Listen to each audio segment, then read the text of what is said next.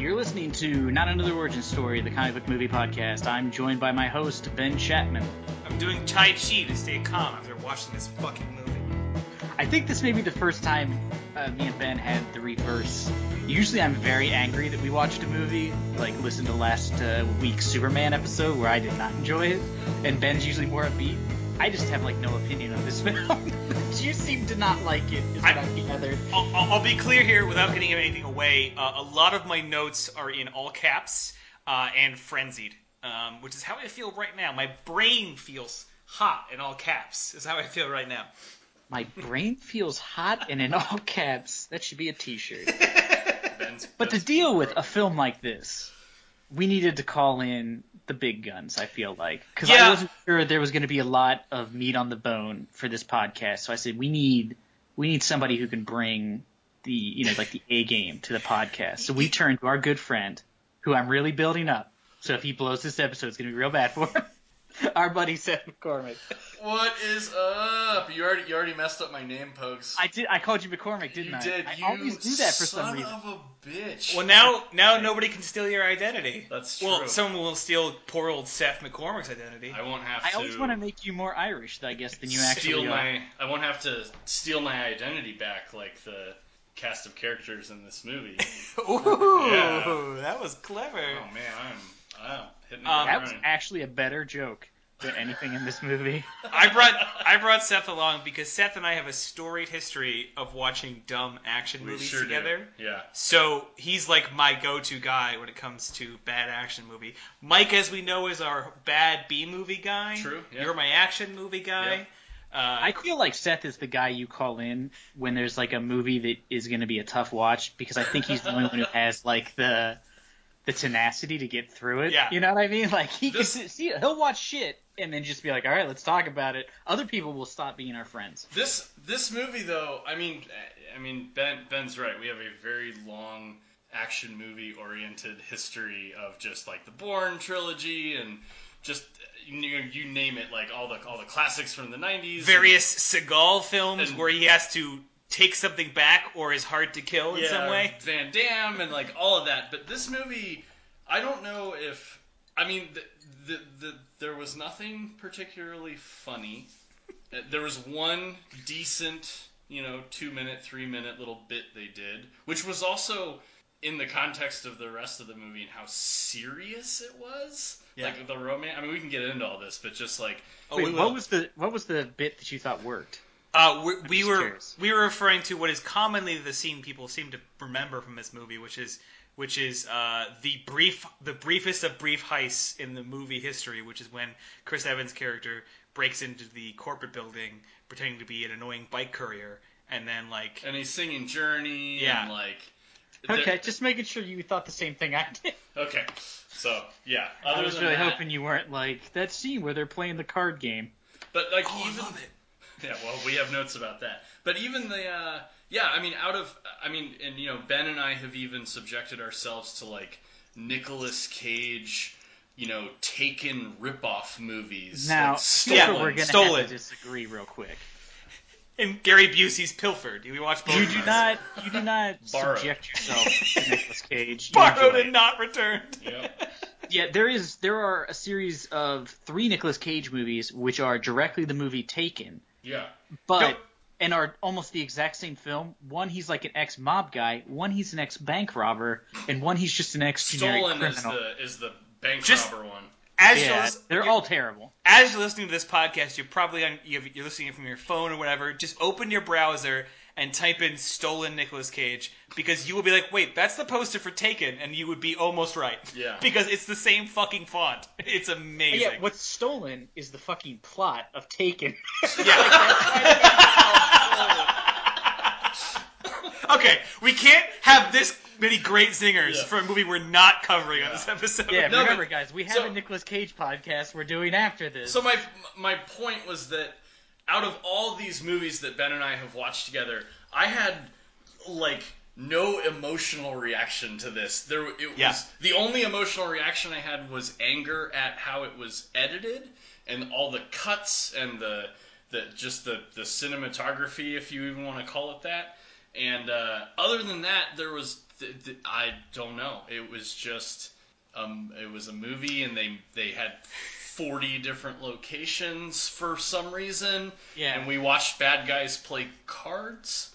And yeah, so let's get into it.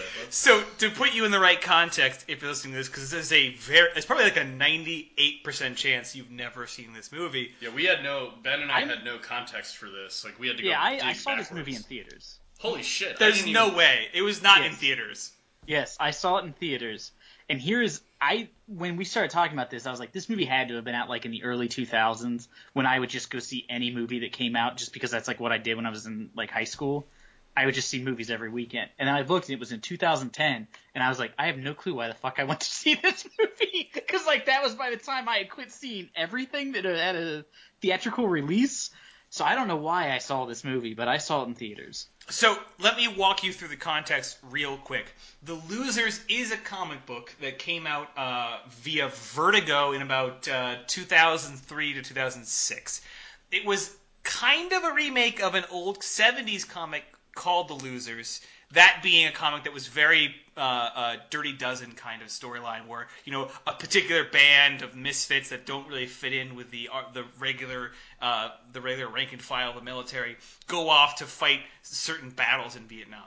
That later became The Losers, which was an updated take where it wasn't set in the war anymore. It was more of an A-Team style, bunch of commandos just sort of like making do and making money in like the early 2000s.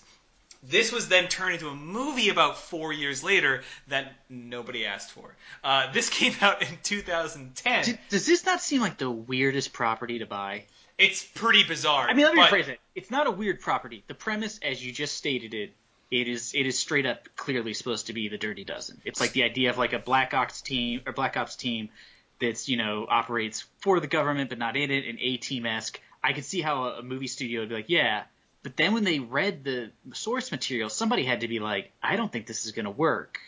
So here's two strange things about this movie. Now, having heard that description, you're probably picturing some B-movie schlock. But here's two bits for you. A, this was a high-budget movie, more or less.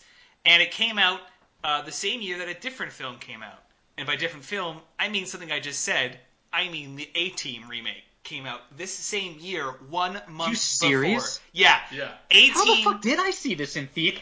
A-Team came out in 2010, which absolutely overshadowed. In fact, many reviews that we were finding called this movie B-Team as a way of trying to shit on it. Oh, man, what a burn, guys. Because it is very A-Team. They're in a van for a fair amount of this movie. They're like, it's kind of thing where it's like, they all have their own specialty, each person. The hacker and the trailer is like, ex-CIA, transportation, forces, But here's the shocking part, because you're probably thinking of a bunch of just like people that you maybe see in the background of other action movies starring in this. But here's the fucking cast list, which is what blows my mind. Main character, runner of the group, Jeffrey Dean Morgan, Zoe Saldana, Chris Evans, Idris Elba. That's insane. That is four pretty huge heavy hitters. Yeah. At this time, that's Captain America. What's weird though is you left off your list of heavy hitters the main bad guy, Jason Patrick, who you may recall as the man who replaced Keanu Reeves in the sequel to Speed. Yeah, Speed. Yeah. Oh wait, Speed 2, Cruise Control. Also from the Lost Boys. I have no idea who the fuck this guy is, but I had to look him up because when they revealed him in the movie, I was like, he must be a famous actor that I just do not recognize. Yeah. No, you were right. He was not. No one should recognize him. And to be clear, this movie does waste all the people I just mentioned. Yeah. Oh, yeah. Idris Elba might as well have just been played by like a sponge. with an eye scar. Or just like cut in the clips that all of his dialogue, the movies that they stole it from. He is just an amalgamation of three other characters from other existing movies. What's really fantastic is... all is one person, though, and they're all very different characters. We were looking up the timelines of the people in this movie. So this year, 2010, Scott Pilgrim vs. the World also came out, which means that Chris Evans was splitting his time between this movie and playing boyfriend number 2 in Scott Pilgrim vs. the World. Where he plays a douchebag but looks less like one than it was. Yeah. More importantly, Idris Elba... I first became mostly aware of him through his role as Michael Scott's replacement on The Office. That was in 2009, which means Idris Elba was splitting his time with this. He was using heat from Office to get this made? Yes. Well, and this was correct. I mean, you know, like, you're talking about... So, I mean, we recognize the main cast now, but, I mean, Idris Elba was... He was doing Luther. 2010 is when Luther started. He did 7 episodes of The Office. He was doing The Wire. The fucking Wire. He'd been finished, but, like, everybody knew who he was. So, like, you know, we're talking about... And I mean, Ben and I observed, like, the cast is... Well, maybe not the Speed 2 guy, but the main cast is great. But they are just sort of wheeled from scene to scene. It feels like they wanted to put... Yeah, like they were like, we got all these great names. Let's put them in one property. What property will work? And like, well, we got this Losers. It's a real ensemble cast. And they're like, done. And nobody thought to be like, is it worth putting famous people in this movie? Yeah. Or people who can act? No, we could have just cast a bunch of people who barely speak English. So background. So Tim Story was the original director of this, and they announced this in 2007. Oh, you mean Tim Story from Barbershop fame? I'm sure that's the movie you're referring to. No, he also did one of the movies we've done on here. No, he did 2 of the Fantastic Four movies. That's it. I was going to say, I knew he had been one of the movies because Ben could not believe his name. So he had been picked, and actually from some of the pictures I saw, he had directed some of the... So this movie had 14 producers. There were 4 executive producers, but there were 14 total producers, and the company... This was announced in 2007, and they started casting in 2008. I went way deep. This is deep cut for me because I was like, how the fuck did this happen? This does seem like you've got way too much information. So this changed hands 5 times in between 2007 and 2009, and they filmed this, and oh wow, Ben has got something on the screen that is going to override my story. I found something. Sorry, go ahead. I was just... So this movie is confusing, and now knowing that it changed hands so many times, I think explains why there's every 3 minutes there's a new location. They're in Bolivia, and then they're... Houston? L.A.? And India? Puerto Rico? Mumbai? They go to the Goldeneye... We're missing some, too. Yeah, they go to the Goldeneye satellite. Yep. Yeah. I mean, it has a real name, guys, but let's face it, we all just know it as the Goldeneye satellite. It's the radio telescope. So it does feel like they basically had 5 scriptwriters write this movie, and then the aides for the studio were all running in different down the hallway with those scripts, and they ran into each other. Yeah. And they just had to start grabbing the scripts and throwing them together into one script. James Vanderbilt did some of the final edits on this, and he did Zodiac. Oh, and other stuff, yeah. And Peter Berg was the other script editor on this, and he's done a bunch of episodes of The Leftovers. I mean, he wrote from Survivor. He did Collateral. Yeah, I mean, they have Battleship, so they maybe have movies that kind of stand out in some way. I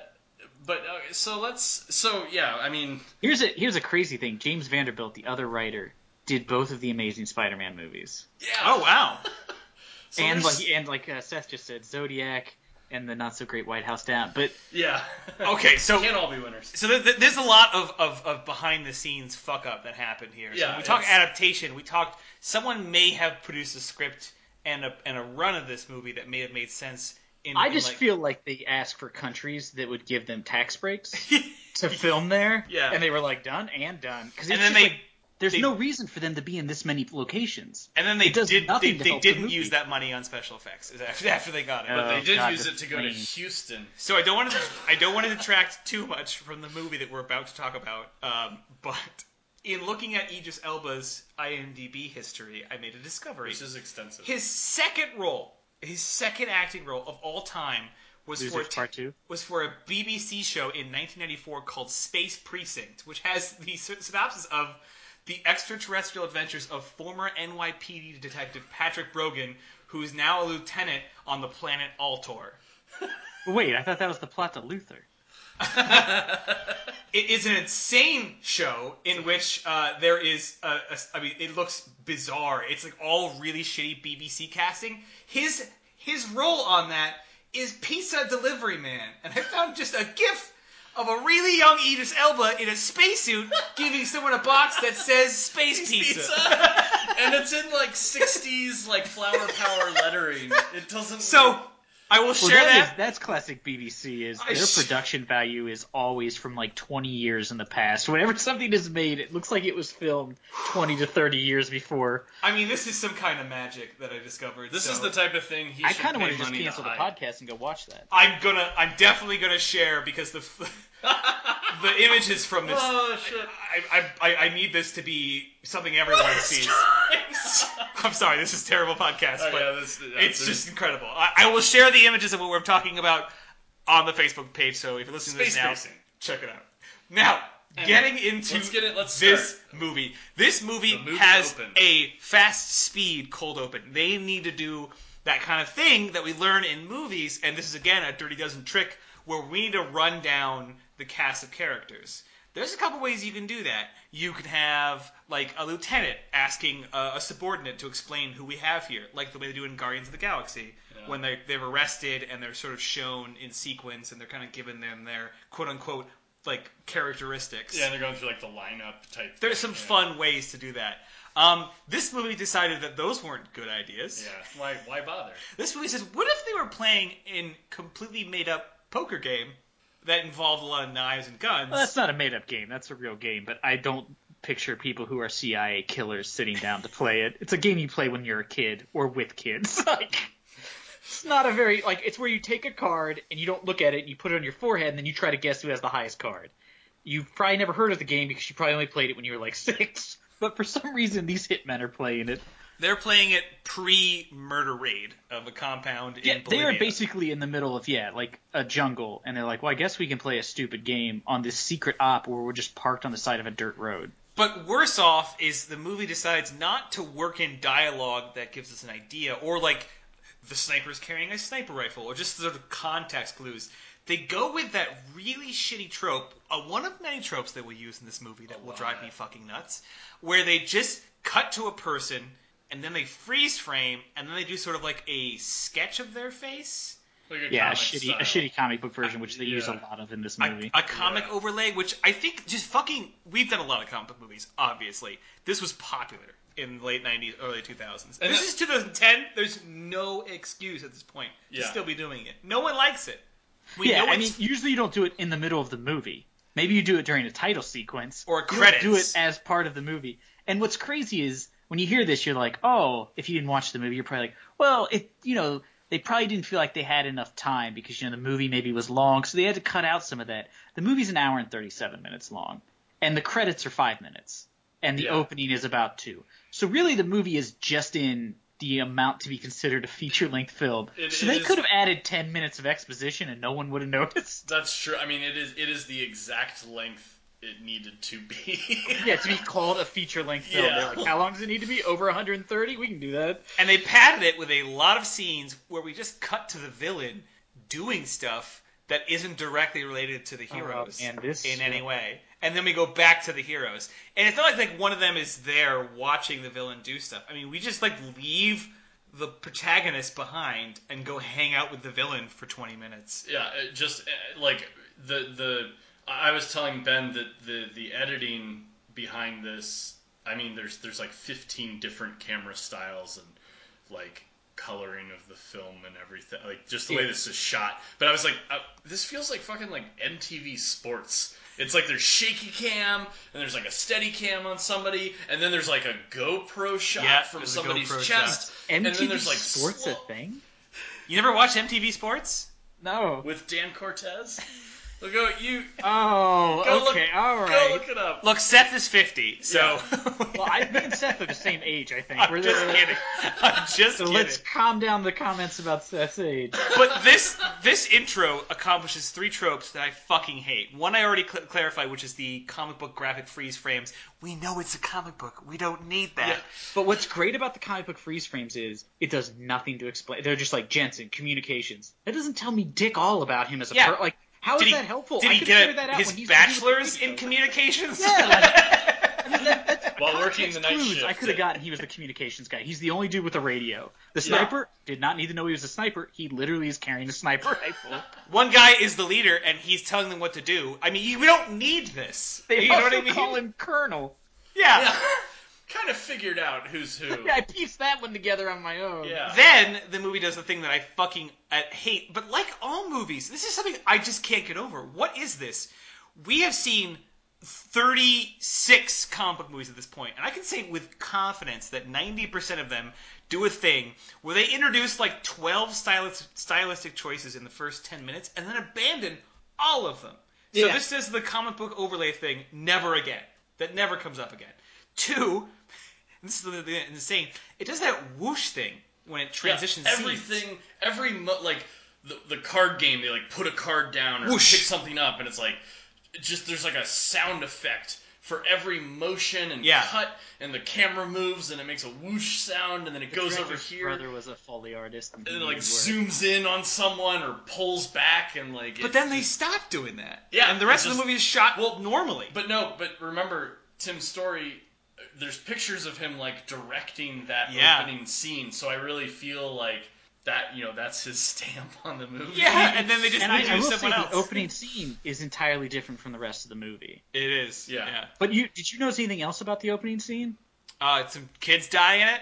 No, I was going to say, you may remember having seen it in the fucking movie Clear and Present Danger, where a group of CIA operatives are sent into South America to blow up a drug lord, where they then realize there's kids at the house, they can't abort the bomb, and it blows up and kills all the kids. Then the CIA disavows knowledge of them, and they're all murdered.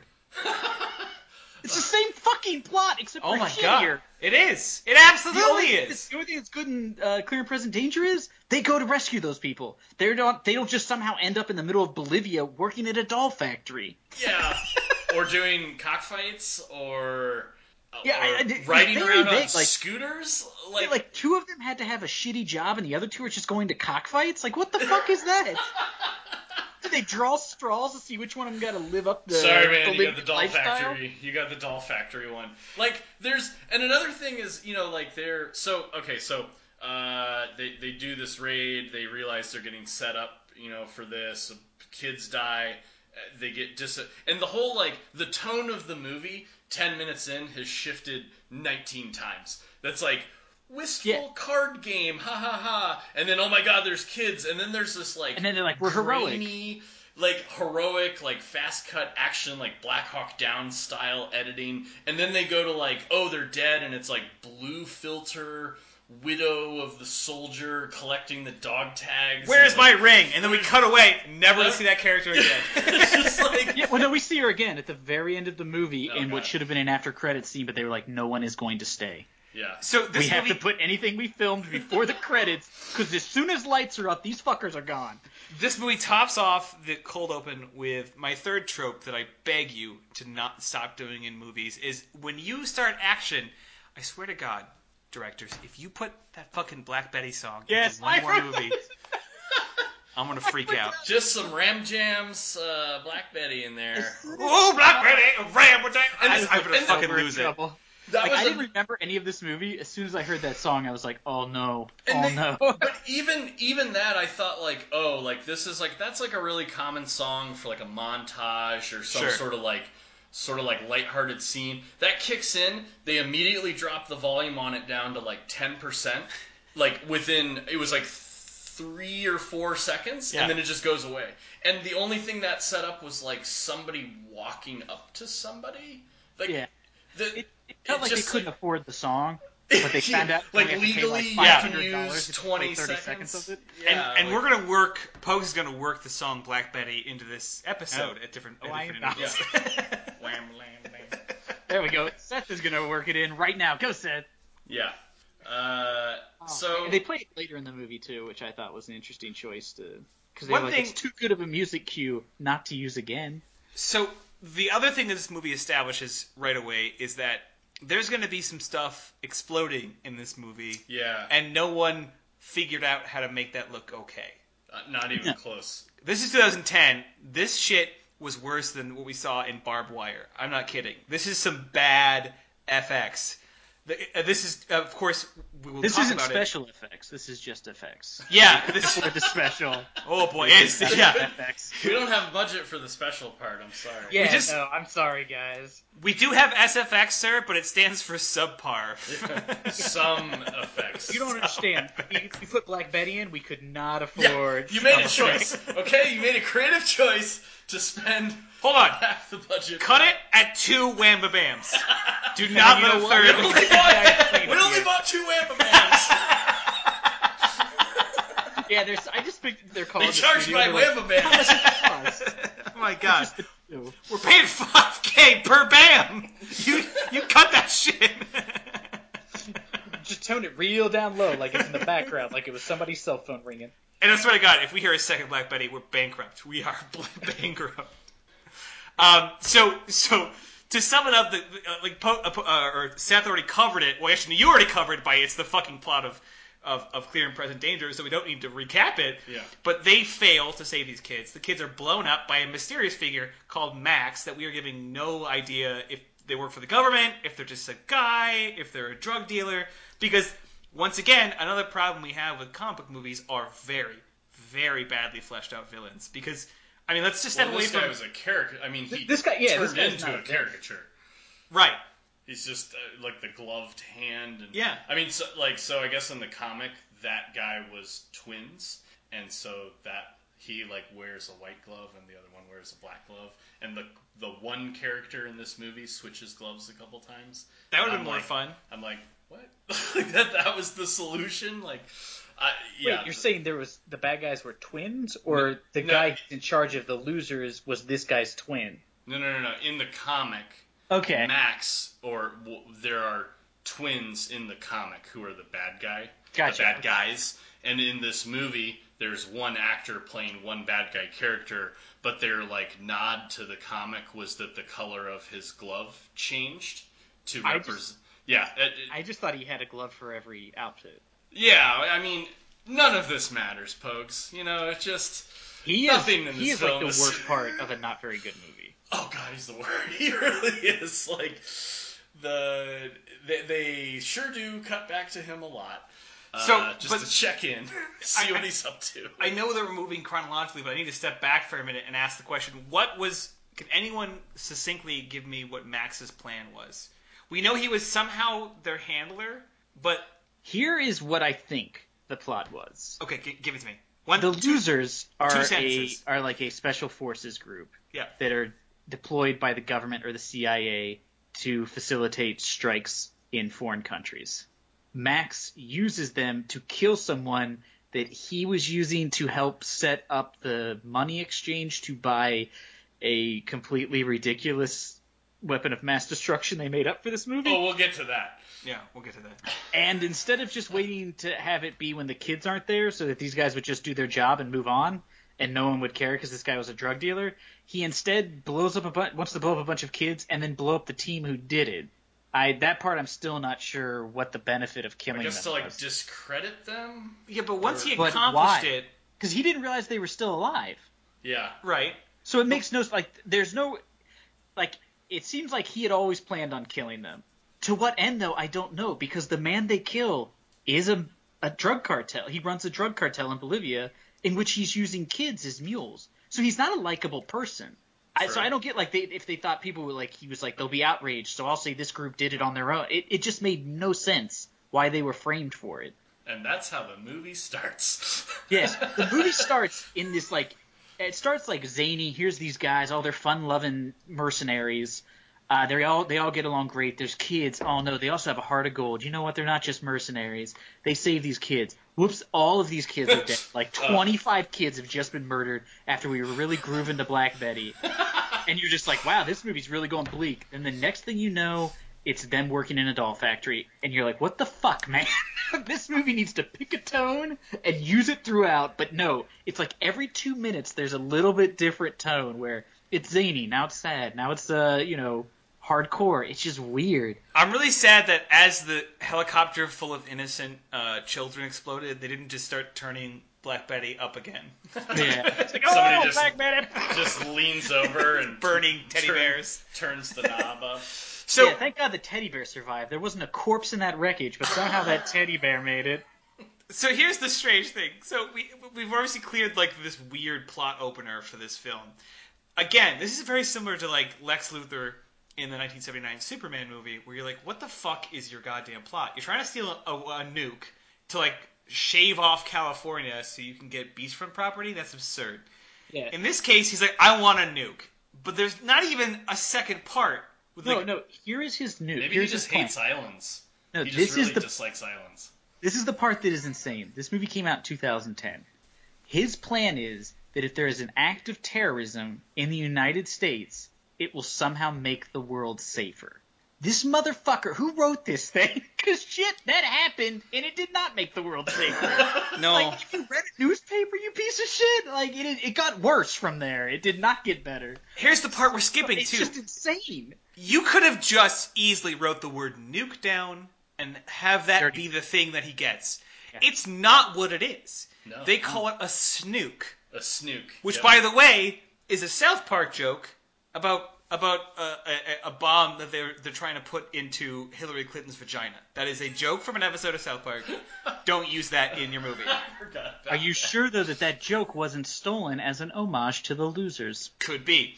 The snook is, as it's defined in the movie, is an eco-friendly bomb. Yes. You guys, it is a seismic bomb. The snook episode came out in 2007. Oh, they stole it from Losers, you sons of bitches.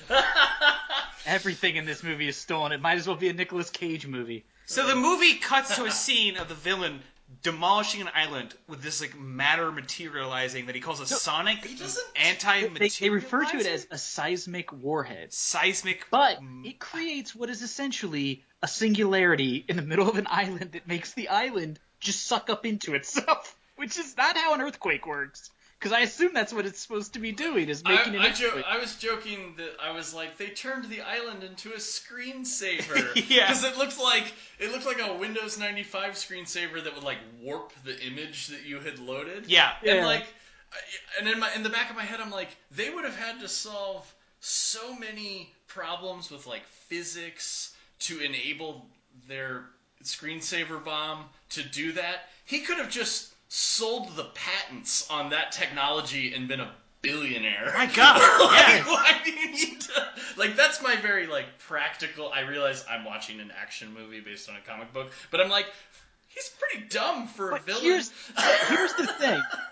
I don't need it to be, like, a great plot. Like, sure. I don't need it to be, like... I mean, like, the plot to Die Hard, those guys are just crooks. Great plot. But in the end, they're really just thieves. It's a great movie, though. This movie... The plot makes zero sense because his plan has already been proven in the real world not to work just years before, and it makes no sense because he's just like, this act will make the world safer. But he has no – it's like that episode of South Park again where the guy steals the underwear, the gnomes. Yeah. It's just like there's step one, fed off the bomb. Step two, step three, world is safe. There's just no, like, I need that step two, bro. That's the one we actually need. I got up out of my seat when that bomb went off, though, and I was like, what? Well, because that went from, like, we're in, like, a silly action movie. It's an homage. I mean, it's derivative of, like, 1,000 other movies before it to, like, wacky, weird James Bond villain, like, with a super weapon that doesn't actually exist. And I'm like, wait, I thought the plot was them, like, trying to reclaim their identity, and they just chucked in this, like, discarded James Bond supervillain. He has a glove with a scarred hand. This is what drives me fucking nuts. There's no point to it. Yeah, it doesn't... Yeah, the whole movie has no point from start, like, from the scene to the end. If they just shot a regular nuke going off, and they said, hey, we built, like, a pretty good nuke, and they're just like, cool, that was it. I'm done. You don't need to make a spinny sci-fi laser bomb. The thing that's insane, too, is... Why? When they show it is... I don't remember what the scene is before, but it's like some people talking. Then the scene just cuts, and it's just a static picture of an island. And I was like, oh, this is weird. Because whenever they change locations, there's a little white box that tells you where it's at, like imposed over the water or over the city, whatever.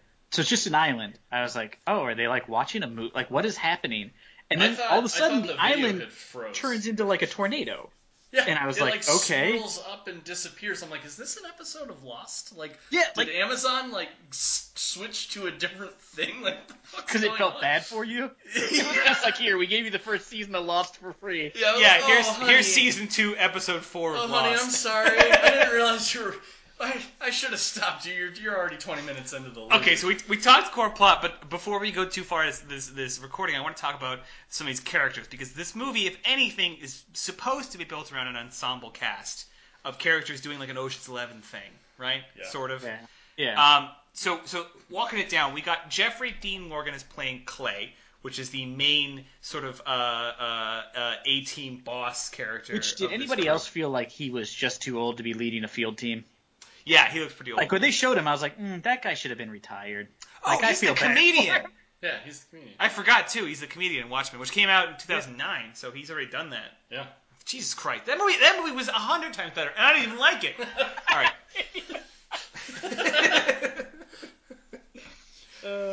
I think I kind of like that movie. Anyways, then you got Zoe Saldana, who is mysterious woman? So Zoe Saldana arrives doing a bad Spanish accent, a real bad fedora. Yeah, and she delivers the most confusing plot I've ever seen in the beginning, because she arrives, she's clearly packing a gun. She flirts with Clay, the Jeffrey Dean Morgan's character, gets him up into his room. It's obvious that she's there to accomplish a secondary task. We're not just going to watch these two banging out to start the movie. That will happen later. In Houston. In everyone's favorite romantic getaway. Yeah, no one fucks in Bolivia, in a trailer, but in Houston, in an old train yard. That's where the magic happens. Ooh, boy. In a container car. Chicks just get wet. Yeah, that's how my license plate is. That's what it says on the tourism. That's what it says on the Welcome to Houston sign. Welcome to Houston. Chicks just get wet. Yeah. So, what's that? Sorry, I got a text. My wife divorced me. Shit! Zoe Saldana's character shows up in Bolivia at a bar and says, hey, what's up? Kind of flirt, flirt, flirt. They go up to his room, flirt, flirt, flirt. She comes out, and he's suspicious that she's up to something, and she says, I'm here for some business. And then they have a sex fight. Yeah. Which I call a sex fight is, we've seen it in a couple movies, which is where a male and female character have a fight, but they also clearly want to fuck. Their genitals are just pressed together for most of it. Like, he catches her leg. Also fighting. He catches her leg in a high kick, and then that leg stays up there for the rest of the fight. And like pile drives her onto the ground. Yeah. And it's like, and then the room catches on fire. The room ignites in flames. And we also have what I would say is, compared to our normal comic book movie, about 275% more women just being punched in the face. Like, he hits her in the face so many times, I was just like, holy shit, you don't see this in a movie that often. None of them get hurt. I mean, none of these people, except one time. Surprising. Yeah, one time someone gets shot in both legs, and then they put two bandages around them, and then he runs off and shoots everybody. But more importantly, this movie also gives us as many ass shots of Zoe Saldana as possible. There's a lot. Like, there's like a CGI, or a special effect, like mirror, like a piece of mirror breaks, and it follows her butt, and it's like, all right, well. During that, I was like, oh, honey, you're gonna be famous. Don't do that. Yeah. You don't need to be in this shot. You're going to be in a lot of stuff that is a little bit more respectful of you as a person. But here's my confusion. It's not just your ass and taint as you jump out through the doorway and shoot at you. Look, they spent money on ass shots and everyone's favorite song, Black Betty. So much so that the song during that fight scene, I don't know if you guys heard it, the song was You Are Fever. And they just kept saying that over and over again while some guy played a guitar.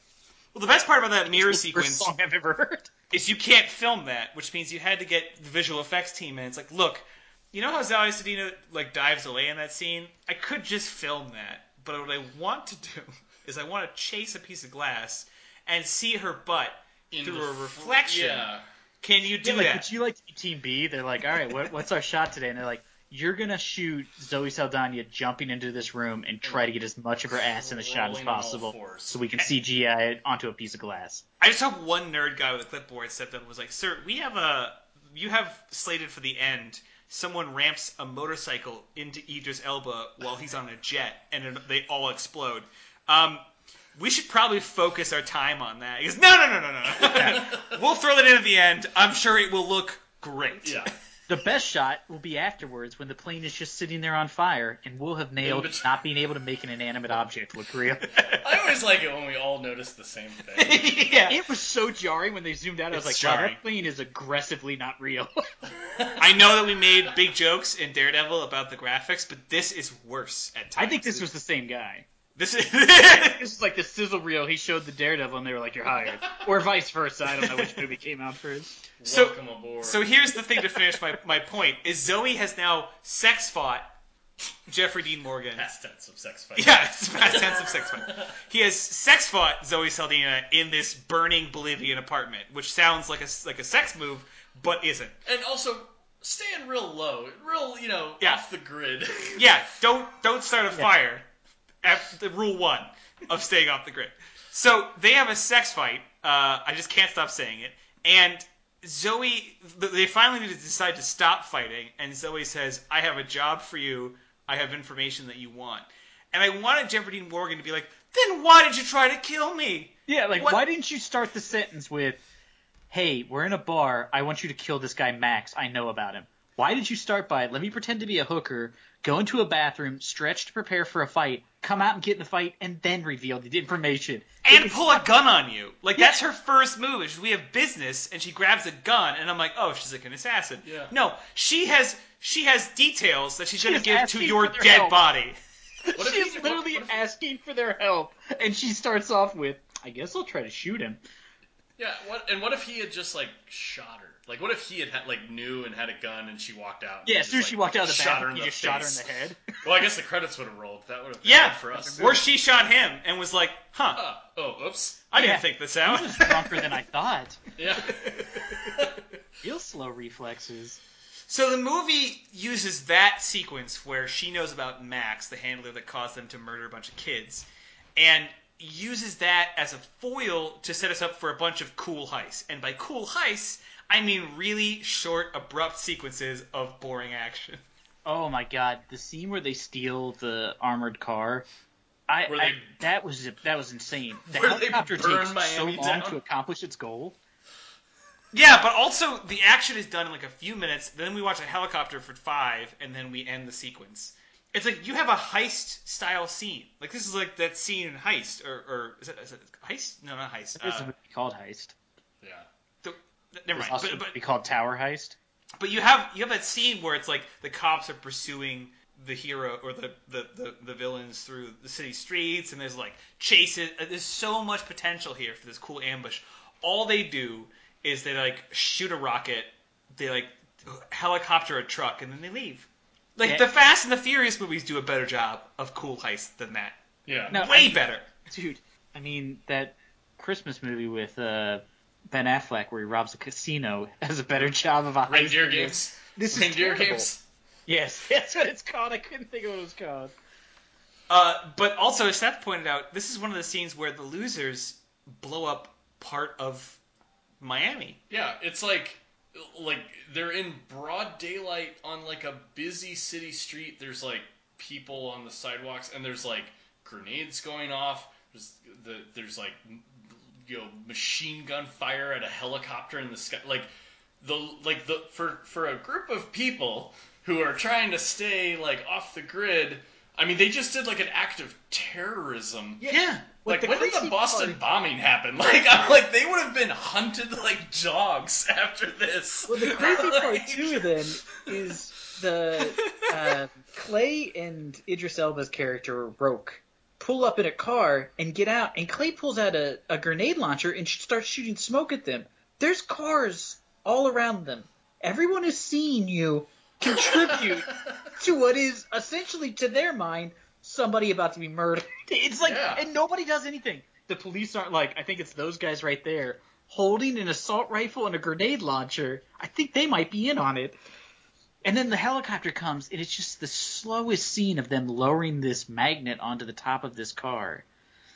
Yeah. And then we find out, you think it's going to be Max, but it turns out it's a hard drive, and now they're going to have to break into I don't know, what was their version of Google, I assume? Goliath. Yeah. And this is there's a couple things that are confusing here. Goliath is the company that Max appears to work for? Yeah. No, Max works for the CIA. But Max has Goliath guards with him doing his bidding. Those are the guys at the end that try to execute them. No.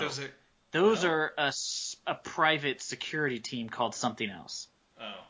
Why? Anyway, okay, so... Look, you're asking questions that I don't know what you want me to do, man. I think he just bought a really expensive hard drive. Yeah. They went to Western Digital, and he was like, I work for the CIA. Give me a sweet-ass hard drive they can only break into if they bring it here. And then my, you know, obviously I'm always hyper aware of, like, any use of technology in these movies. And I had a feeling you might not have been keen on this. What's his name is like, the algorithm is probably on the mainframe. And I'm like, you're probably using a computer to write this script. And like, you know those words aren't real. More importantly, right? Like, they don't go together at all. Yeah, like they are English words. When Chris Evans' character gets into the Goliath headquarters, he asks for the head of HR. Yeah. That was the part where I was like, he was like, I need the HR guy. And I was like, all right. And he goes in. He's like, I can get to the mainframe. What fucking HR guy has That's the HR guy. Like, you're going to open up system. You're going to open up a spreadsheet of, like, people's benefit information. Yeah. You're like, yeah, this person doesn't have enough PTO days. All right, sir. Sir, I'm into the mainframe. What do you need? I have a list of holiday days off on the calendar. I got paid holidays. Also, there's a guy named James. He sexually harassed a woman named Sarah. Yeah. It's under investigation. I mean, yeah, he sounds like a real dick. What do you need? Yes, and then but that was the brief glimmer of the movie back to not taking itself so seriously. It was a very Ocean's 11 like. Yeah. Everything works out for the person we're watching until it switches over. I feel like Chris Evans was in a different movie. Like, he didn't realize the scenes that he's not in were being filmed. I think he was in an ensemble movie, and he didn't realize that other stuff was happening. Because he always seems to be lighthearted in every scene. But, like, scenes before and after them are so grim, you're like, why is he this upbeat? But then his the way that sequence of events starts as funny. I thought it was genuinely funny because he's like the annoying bike messenger. He's loudly singing Journey. He's like taking his pants off in the elevator, and like he gets up there and he's like, okay, the HR thing makes no sense, but then he's like trying to get the information he needs, and then like the guard stops him, and then there's just that weird like he pretends to be psychic or have telekinetic powers and like shoots the guards with his fingers or whatever. Like, yeah. I thought, like, that was very, like... That felt like just a completely different movie. It also felt like something I hadn't seen before. It was different. It was, like... Right, everything else in this movie is cliche after cliche. Also, it felt like he was, like... They mentioned that, like, he's the communications, and he's supposed to be, like... They build up during the movie that, like, he's their face. Like, the guy who's supposed to be able to smooth talk people. Yeah. But he keeps talking about how he's not good at it anymore, and he's, like, fucking it up. And so you're like, oh, I get to see what he does. He's like the jokey guy. The rest of them are just like Idris Elba's specialty might as well have just said knives, because I don't know what the fuck he was supposed to be. The Wikipedia says that he was the explosives expert, but that never came into play. That never comes up. Even though this movie is about a bomb. Pooch was apparently the driver, right? He was transportation. Pooch was the driver. Cougar was the sniper. Pooch was the guy with the van. Yeah. That was how he got in. He owned a van. Yeah. And not even, like, a good one. Like, I did... Pooch... Oh, go ahead. I did comment to Ben that, the timing of this movie up against the A-Team and the... this very similar story. I kind of joked to Ben, like, maybe that was actually a very clever sort of nod to the A-Team. Because, like, the van in the A-Team, they're driving around in a sweet-ass van doing cool shit in L.A. And the B-Team is in, like, a fucking, like, a little rusted out... A roach van. Yeah, that, like, barely drives and is, like, the bottom's rusting out. And I wondered if that was just kind of, like, a little... like... I'm probably smarter than... Yeah, what turned out to probably be like one of the cleverest moments was really they were just like, we can't afford a better van. Like, yeah, this is... You don't understand. We paid for Journey and Black Betty. We tapped out. Yeah. And then they actually played the Journey song, which had to have been fucking expensive. Yeah, they played it like 2 or 3 times. Because they played it a couple of times. They bought it and they were like, you were using this as many times as you can fit it into a film because this costs a lot of money. Every time some real comedy is going to happen. Yeah. You cue that up. Also, I did notice that Columbus Short is the man who plays Pooch. And I think he got this role because the director of this film directed Stomp the Yard, of which Columbus Short is the star of. Yeah. So I think it was just like a real inside hire. Because I can't imagine he wanted to audition for this film. He was just nearby. It feels like he did it as a favor to the director. Yeah, he's just a dance guy. He's been in both Save the Last Dances, Stomp the Yard, and You Got Served. Well, and so I just feel like his the guy who directed this was like, man, this will be great for us. We're not gonna, because the guy who directed this directed that, The Losers, and the 4th or 5th sequel to I Still Know What You Did Last Summer called I'll Always Know What You Did Last Summer, which has none of the cast in it. I didn't even know they made it until I was looking at his IMDb page, and then since then he's only worked in TV. He just stopped making movies after The Losers. I'm fairly confident I wrote down What You Did Last Summer. The guy who did... I it's not like an exact memory, but I have an inkling of What You Did Last Summer. I have an email in here somewhere that mentions What You Did Last Summer. Yeah, I've heard about What You Did Last Summer. I have like part of it from my dad, because this movie's so fucking old. 20 years old. This movie caps its plot off, and we can jump into any scene that you want to talk about after that, with this, where Max... triggers this fancy nuke that did not need to be fancy because it never goes off. There's never a second explosion of this fancy bomb because it's too expensive. The CGI bomb is too expensive. But he threatens to blow it up. Clay stops it, and then the villain fails and is robbed on a bus. That's the end of this fucking movie. Yeah, that's the end of this movie. But Phil gets away, and he works for the CIA, so it's like you didn't actually stop him at all. I'm just mad. Mildly inconvenienced him for a while. Let's just dive real quick into Max, like just from top to bottom his character. He's introduced, and they will not show his face, and then they show his face, and this is one of the times. This has happened in a few of these movies. They reveal a character or an actor as if we know who the fuck they are, and we do not. And it's like they play it as if it's a huge reveal, and I'm just like, I don't know who this is or who this actor is. Why did you wait so long to show his face? I don't care. Yeah, the way that he's like his chin and down is in frame when they're in Dubai. Yeah, and it looks like a mistake. Like it's what would have they could have done like a shot from behind, but he's like in full frame or like half the frame. But they did this weird, like, bottom down shot that just it looked like the tripod broke, or like they couldn't get the crane up high enough. They really wanted to film it on that footing. They were like, "This is all higher to go." You're like, seriously, it's 6 inches short. They're stacking phone books, guys. Trying to get we only paid for 80% of Jason Patrick. Yeah, his contract says. He was in Speed 2, which was another amazing film. So, you mean Speed 2 Cruise Control? Yeah, please use the full title. In which they're on a boat that is running away. I don't know if you've ever seen boats move. They're not wildly fast. Also not known for their cruise control! but that's the one thing boats have. They created it. They're controlling a cruise. Now, Jason Patrick's character is introduced by giving a nod to his bodyguard, who then throws a man off a roof, and then they have like a comedy beat about that was punch him in the face, blah blah blah, and it's just like I was like, oh no, like as soon as that scene happened, I was like, no, this isn't going to be good, because I didn't remember the only part of this movie I remembered at all was the scene where Chris Evans goes into the building and he shoots the guards. That's the only part of this movie I remember at all. And so when this guy does these jokes, I was like, uh-oh, I think I remember why I blocked this guy out of my memory of the film. Because his joke, it's like so poorly played. He has no comedic timing. And then I was like, they're going to do this every time. And so then later, after the bomb explosion, they're in a helicopter, they land. There's a woman who's like walking with an umbrella, and he makes some dumb joke about like giving a bomb to a terrorist is like giving a gun to a 6-year-old. You don't know what's going to happen, but it's going to end up on the news or something.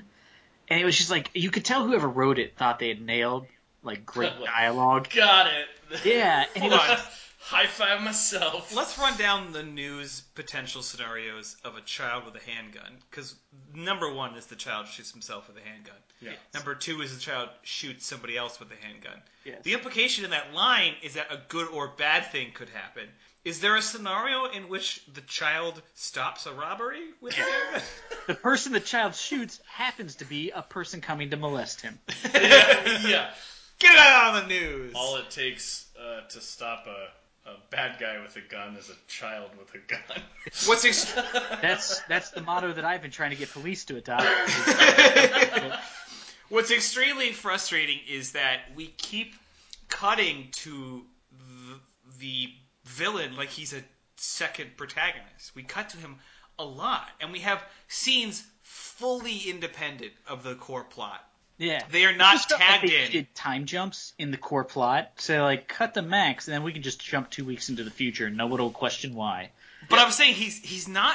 What's not happening is that they're in the movie being like, he could be anywhere right now, acquiring this bomb, and then they cut to him acquiring the bomb. No, they're just having a conversation about how Zoe's butt looks good, and then they cut to him, and he's hanging out with 3 Indian guys being like, boy, I like your hotel. And we're like, what's happening now? Yeah. And then they cut to him with the bomb, and this is his second scene he's in, and you're like, okay, this is weird. And then he just shoots this woman who's holding the umbrella. Yeah. And it's supposed to be like for comedy effect or to make him seem like he's a sociopath, but at this point I'm just like, how does this guy keep his job in the CIA? Nobody would go along with this. It's not like he's a Bond villain where people are afraid of him. He literally works for a branch of the government. Everybody around him would just report him. Like, he would just be arrested or killed by one of them. They would not tolerate an insane person. I mean, maybe not during this current administration, but, you know, back in 2010, things were, I'm hoping, a little brighter. Well, yeah, I mean, you know, Ben said it at the start of this recording that he is just a cardboard cutout that literally moves from scene to scene with I think the core element of this movie where I just was sort of staring at it and I wasn't even really taking notes because, like, it wasn't, like, with, like, even, like, a fucking, like, Nicolas Cage movie, like, his acting can be, like, so crazy, so there's, like, unintentionally funny stuff. There was nothing unintentionally funny. The cast, they're all fine, but no one... So Idris Elba actually won a BET award for Best Actor for this movie. Wow. So, like, God, I hope this was a slow year. Squeezing blood out of a stone for this one. Like, but...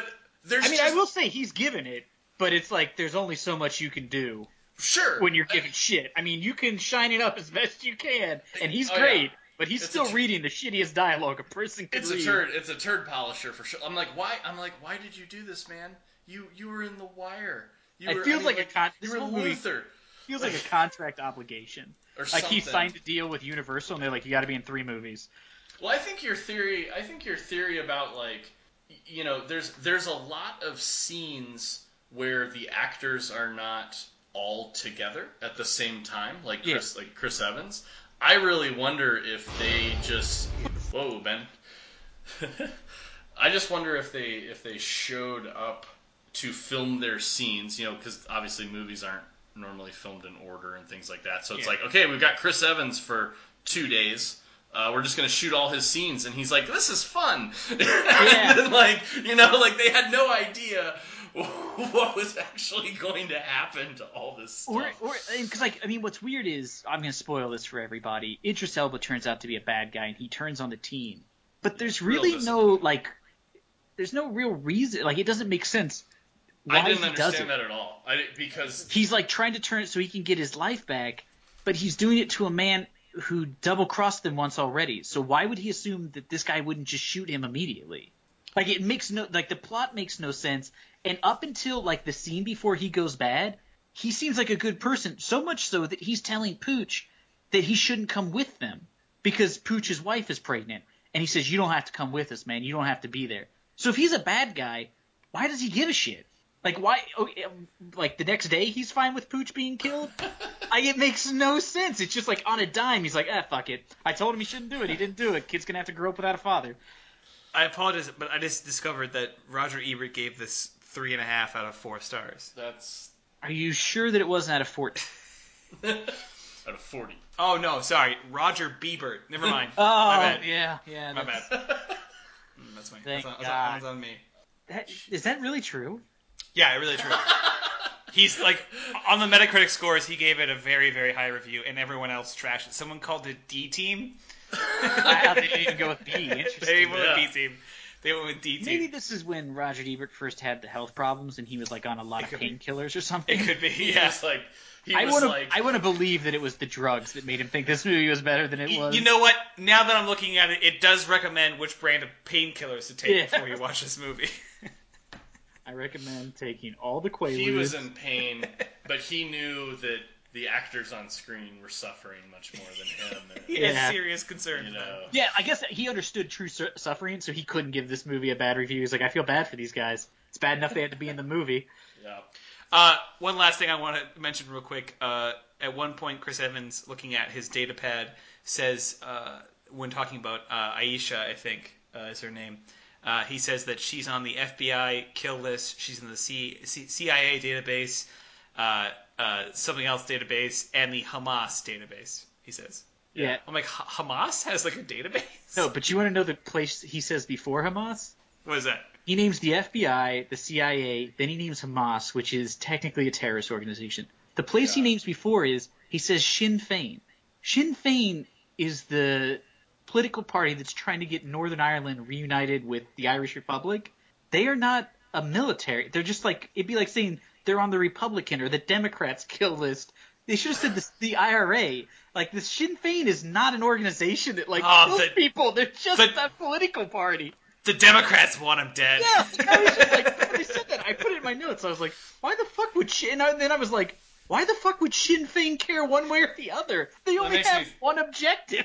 That makes me think of like that, like in Die Hard, when Hans Gruber is like going through the list of like organization, like Golden Dawn, our brothers in arms with the Colombian Revolution Corps. Like he's just like naming off all these things, and I'm like, maybe it's just. They wanted some cool-sounding things to say. I read about them in Forbes. Yeah.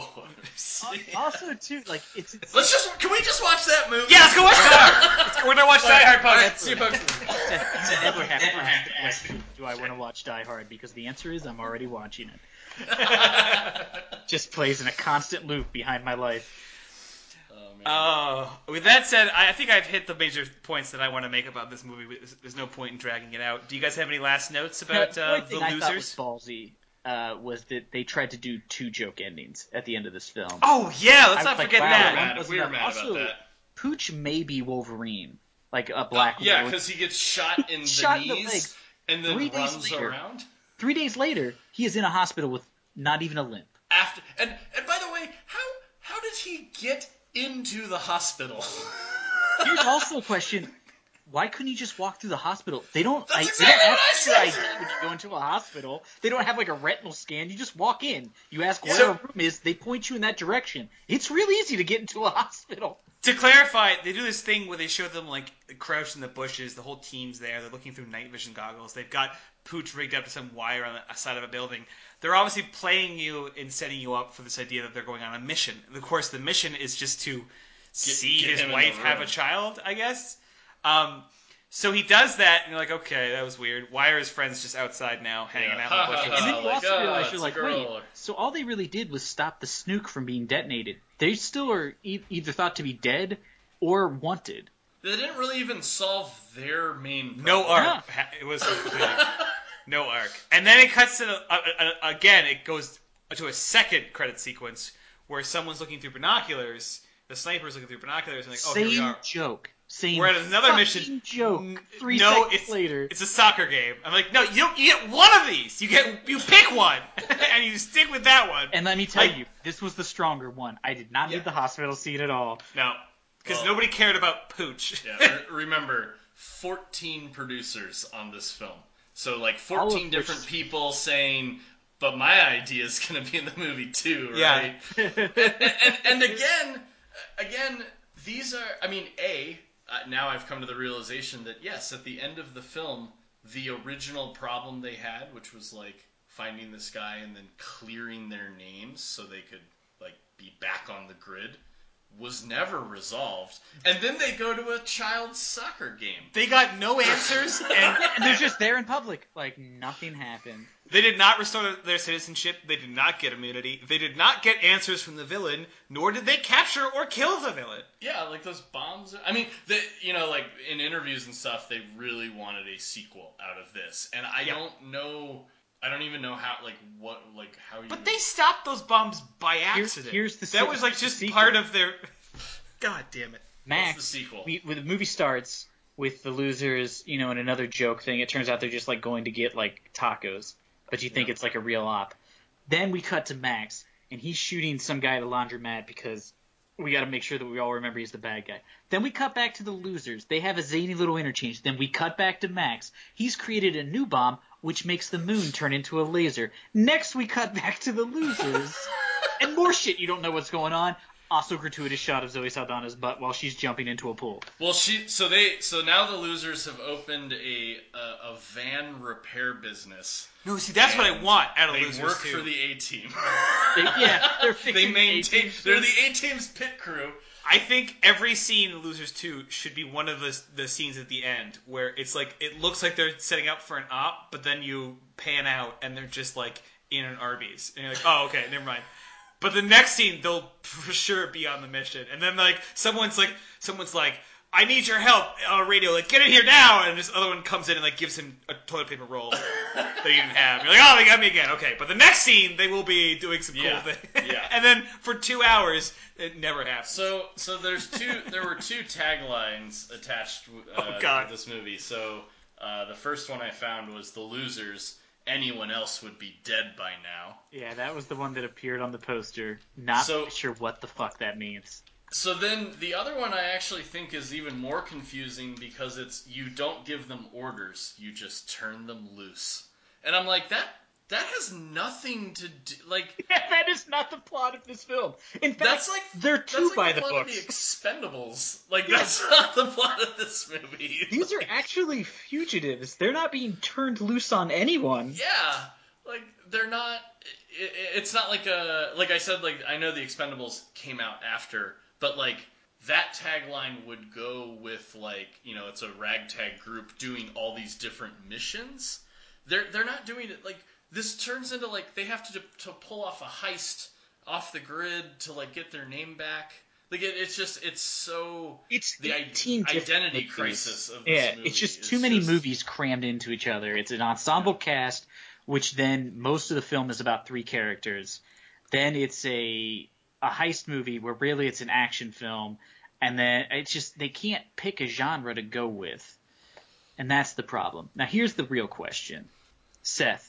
Yes. Would you recommend people see this movie?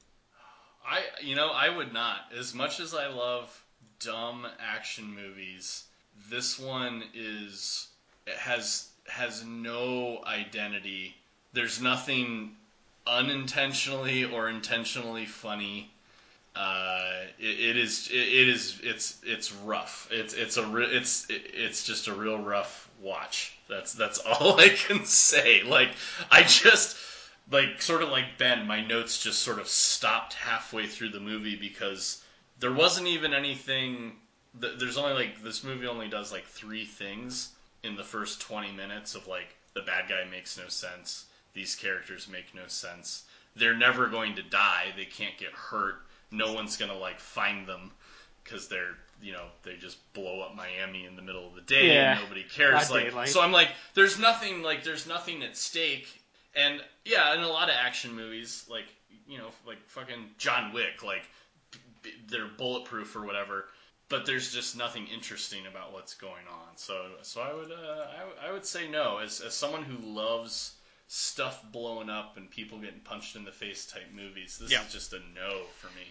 A lot of times people respond to me when I'm disparaging of dumb action like action movies or Fast and the Furious, whatever dumb movies where they race cars through skyscrapers, people like say, "Oh, well, it's not Shakespeare. Sorry." That's the usual like typical dumb response, saying, "Oh, well, you hang out with really annoying people. You can just shut your brain off." Whatever. Those excuses bore the hell out of me because I can enjoy the fuck out of a really good dumb dry plot, but it's gotta have some fucking energy, some momentum. It's gotta be written by maybe one person, not 14 people. And it has to have at least some arc, even if that arc is just the character killing the bad guy, gets his wife throwing him off a cliff. None of that happens in this movie. There's no. You don't hate. They don't even solve the problem. Yeah. That started the. And you don't hate Max because he doesn't really do anything. You hate him because he keeps appearing in the movie and is unfunny. That's why I hated it. He blows up those kids, but he just orders it. And technically, I don't think he knew the kids were on the plane. He thought the losers were on the plane. He thought the kids were at the drug place. So and he has really he's just a voice, and he doesn't accomplish anything. Like he's not like a character that makes you're hating and you're excited to watch him like get his comeuppance. He's just obnoxious. Yeah, and then the villain you love to hate. He's the villain you hate. That's it. Yeah, we spend too much time watching him hang out with Indian guys that does not accomplish anything. And then the movie just sort of limps through some action sequences and some irresponsible slow-mo. And then it ends with too many tagouts. Yeah.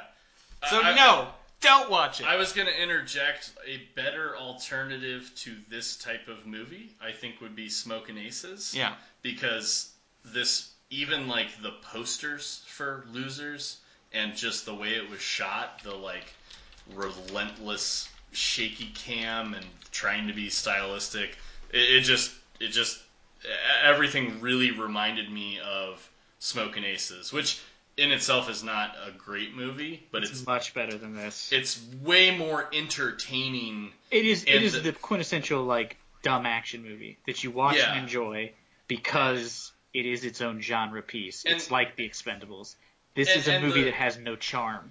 Yeah, and Smokin' Aces, like the cast is not as strong as I think this cast, because I think there's good actors in The Losers, but they are not given any personality. Where in Smokin' Aces, like even though each character's is like a caricature and they're sort of exaggerated, they're still like rememberable. The explosives guy in this movie doesn't do anything with explosives. He just carries knives, so he should have been the knives guy. Yeah, it's so. Yeah, I mean this one. What about you, Pogues?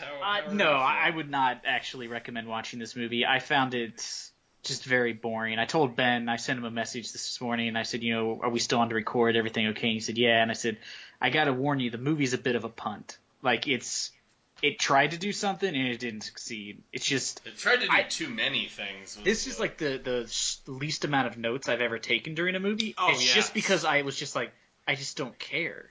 Like, usually my notes are, like, really, like, frantic in the beginning of a movie because it's, like, if it's bad...